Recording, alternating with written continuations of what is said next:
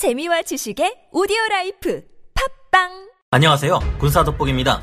지금 우리 한국의 K9 자주포는 세계에서 가장 잘 팔리는 최강급의 자주포로 명성이 자자하지만 이런 우리의 K9에 대한 평가도 지금과는 다를 때가 있었고 그 틈을 타 일본이 이를 대차게 비판해 댔던 때가 있었습니다. 모두가 알다시피 2010년 11월 일어난 연평도 포격 사건은 그쪽이 우리를 선제 공격한 명백한 도발이며 같은 피해가 발생하지 않도록 냉정한 평가와 피드백은 반드시 필요한 일일 것입니다. 그러나 실제 우리 군 장병들이 희생된 사건인 만큼 만약 이 사건에 대해 그저 비판을 위한 비판만이 가해진다면 이는 용서할 수 없는 일이겠죠. 그런데 실제로 일본에서는 이 당시 한국의 K9 자주포에 대해 잘못된 분석을 내리고 한국의 K9 자주포는 북한의 위협에 제대로 맞서 대응할 수 없는 자주포라고 깎아내렸으니 무엇이 옳고 그른지에 대한 정확한 시시비비를 가려야 할 것으로 생각됩니다. 결론부터 말하자면 세세한 부분을 들여다보지 않고 뭉뚱그려 K9 자주포를 비하하는 것은 잘못된 판단이며 이때 일본이 한국 K9 자주포를 조롱했던 것과는 달리 현재 한국의 무기 체계들은 구입국의 조건이나 요구를 반영하는 것은 물론 어느 나라의 무기 체계보다 뛰어난 가성비를 자랑하며 갈수록 수출 시장에서 그 진가를 인정받고 있습니다. 지금에 와서 생각해보면 오히려 수출 시장에서 찬밥 신세를 면치 못하고 있는 일본이 우리의 무기 체계를 함부로 비판하기는 어려워 보이는데요. 최근 12월 20일 일본 언론에서도 세계에서 팔리는 한국 K9 자주포 팔리지 않는 일본이라는 칼럼이 등장하며 자기 스스로를 되돌아보는 기사가 등장했습니다. 오늘은 이를 참고해 한국의 무기 체계들이 어떻게 세계인의 주목을 받게 되었는지 그리고 연평도 포격 당시 우리 군의 K9이 바로 반격할 수 없었던 진짜 이유는 무엇이고 같은 문제가 일어나지 않게 하기 위해서는 어떤 조치와 개선이 필요한지 생각해 보겠습니다. 전문가는 아니지만 해당 분야의 정보를 조사 정리했습니다.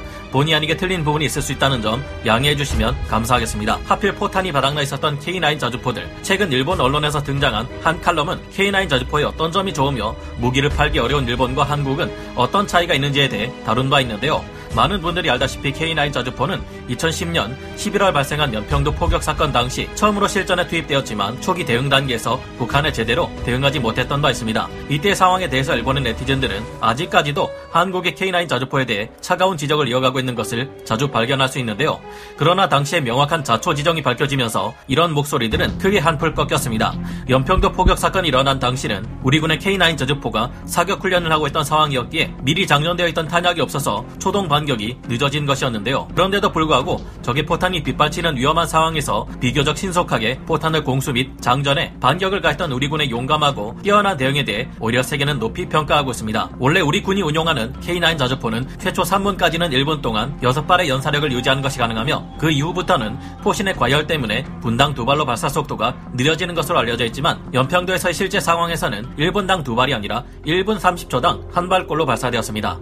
이 때문에 당시 K9의 실전 능력에 문제가 있다는 말도 돌고는 했지만 알고 보니 연평부대에 K9이 분당 한 발 수준의 사격 속도로 대포병 사격을 실시했던 데는 이유가 있었습니다. 바로 직전의 사격 훈련으로 인해 적재탄이 텅텅 비어있는 상태였기에 한 발에 46kg이나 나가는 포탄을 병사들이 직접 탄약고에서 옮겨와 쏘았기에 발생한 일이었는데요. K9 자주포로 이런 수동 사격을 하려면 일단 탄약고에서 단차까지 포탄을 직접 손으로 들어서 옮기고 포반원은 그 포탄을 받아 장전기 위에 올려야 했습니다. 8명이 매달려 쏘는 견인포의 경우에도 분당 두발 정도의 포탄을 쏘는데 K9의 포병들은 조종수까지 모두 합해 5명의 병사들이 적 포탄이 떨어지고 있는 상황에서 직접 포탄을 손으로 들고 옮겨와 분당 한 발을 쌀했으니 이런 엄청나게 빠른 속도였던 것입니다. 죽음을 각오한 용기가 없었다면 할 수 없었던 일이었습니다.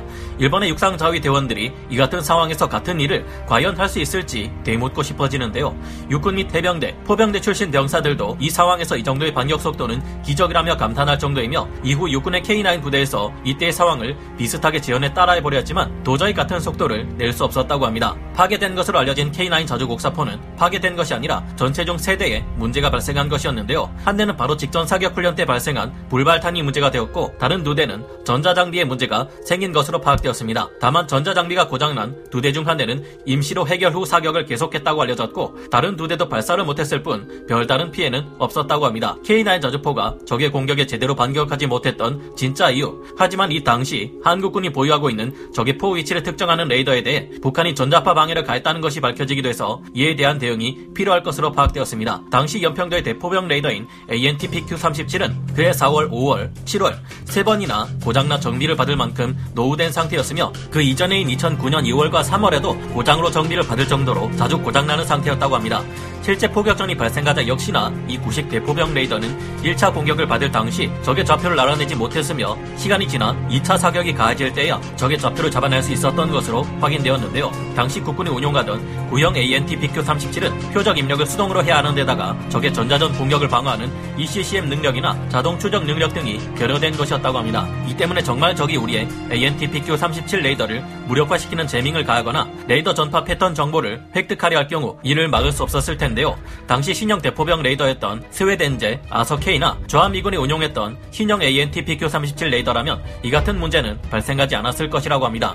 이보다 기상 재원의 문제일 가능성도 제기되었습니다. 과거 K9 저주포의 실사격 훈련 시에는 반드시 기상 관측반의 동행이 요구되었고 인근에서 15선까지 측정한 완벽한 기상을 LIG 넥슨에서 생산한 포병대대 전술 통제기 BTCS에 장입할 경우 조정 없는 효력사가 초탄부터 가능했습니다. 하지만 문제는 이 관측반이 군단에서도 매우 제한적으로 존재한다는 것이었고 겉으로 보이는 화력에 중시한 나머지 이에 따르는 지원이 부실했던 군 교리상의 문제에 대한 비판이 나오기도 했습니다. 그러나 연평도 포격전 당시 우리 군 K9 저주포의 반격으로 적들은 무시할 수 없는 피해를 입고 충격에 빠진 것으로 파악되었는데요. 도발을 감행했던 6개의 적 방사포 중 4개가 우리 군의 대응에 의한 타격 범위 내에서 피해를 받았다는 것이 이후 분석 결과 드러났습니다. 고도로 훈련된 우리 군의 자주포 승무원들은 적과의 대포병전이 발생할 경우를 대비해 해당 지역의 좌표를 인식하고 후방서 적 포병에 대한 지원이 이루어질 것을 예상하여 참호선으로 퇴각하는 것 자체를 무력화하는 전술을 기본 대포병 사격 기술로 채택하고 있습니다. 어떤 방사포이든 적진을 타격할 시 그 자리에서 계속 쏘는 것이 아니라 위치를 이동하기 때문입니다. 적의 방사포들은 사격을 가한 이후 참호선이나 후방의 퇴각고로 이동하는데 이 순간이 완전 노출되는 순간입니다. 연평도 포격전 당시 우리 군의 반격에 의해 북한의 후방에 있던 지원 병력 및 대공포반은 거의 불벼락을 맞았을 것으로 파악되었는데요. 북한군 방사포의 지원 차량은 물론 지휘 본부까지 타격되었을 가능성이 매우 농후합니다. 이 사건을 겪은 이후 국군은 또 다른 북한의 도발 행위에 대비하기 위해 10여 년 동안 수백억 달러의 거금을 투자해 신형 대포병 레이더, 천무 다연장 로켓, 항공기에서 투발되는 한국형 GPS 유도폭탄 KGB 등의 무기 체계들을 대량으로 실전 배치하게 되었습니다. K9 자주포에 포탄을 더욱 빠르고 원활히 제공해주기 위해 K10 탄약 운만 차량 또한 함께 배치되었는데요. 오히려 전화위복으로 작용한 실전 경험 연평도 포격전, 연평도 포격전을 겪은 이후 오히려 K9 자주포의 위상은 더욱 올라가게 되었고 실전 경험을 쌓은 몇 안 되는 현대와 자주포라는 점이 뛰어난 가성비 외에도 강력한 장점으로 작용해 수출 시장에서의 어마어마한 실적으로 이어지고 있습니다. 현재 K9은 전 세계에서 가장 많이 팔리는 자주포로 명성이 높으며 일본 언론의 칼럼에서는 한국의 K9이 수출 시장에서 잘 나가는 이유를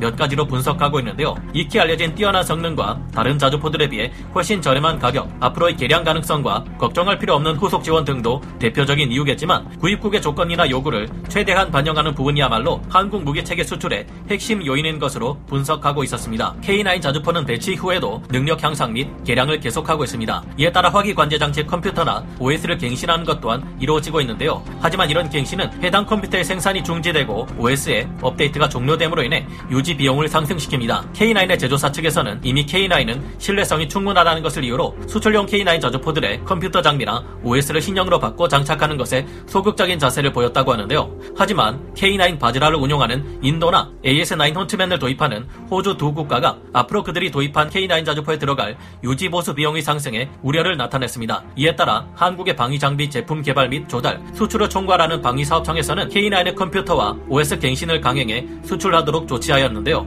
한국 무기체계 수출 성과에 주목한 일본 언론의 기자 타케우치 오사무 군사 저널리스트는 이 같은 한국의 노력이 수출 시장에서 우위를 차지할 수 있는 요인이라 보았습니다. 한국 정부가 민간 기업의 반대를 누르고 외국에서 한국의 무기 체계를 도입하는 데 있어 불안 요소로 지운 것이 유효했다고 보는 것인데요. 한편 한국은 K2 전차 유럽 수출을 제한하기 위해 장갑을 추가하는 등 한국 육군 사양의 K2 표 전차보다도 더욱 대형화된 사양을 제시하고 있는데 이 점에 대해서도 주목했습니다. 특히 중동의 오만에게 K2 표를 수출하기 위해 우리 한국은 최대 섭씨 55도에서까지 대응하는 것이 가능한 냉각 시스템을 추가하는 것은 물론 아라비아어로 대응하는 차량 간 정보 공유 시스템 또한 탑재할 계획인데요.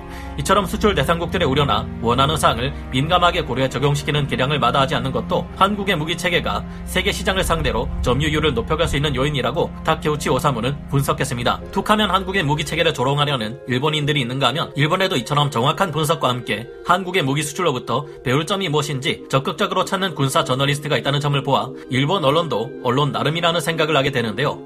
현재 한국의 무기 수출이 계속해서 날개 돋친 듯 위세를 펼치고 있지만 우리로서도 앞으로의 수출을 위해 다양한 노력을 이어가야 할 것 같다는 생각이 듭니다. 특히 2023년까지만 생산될 것이라는 K2 표 전차의 수출이 시급히 성사되어 규모의 경제를 유지할 수 있어야 하는 것이 요구되는 것이 지금의 상황인데요. 군사 강국 이집트를 상대로 한국의 K2 표 전차 대량 수출이 성사되어 이 문제를 말끔히 해결할 수 있었으면 하는 바람을 가져봅니다. 오늘 군사 돋보기 여기서 마치고요. 다음 시간에 다시 돌아오겠습니다. 감사합니다. 영상을 재밌게 보셨다면 구독, 좋아요, 알림 설정 부탁드리겠습니다.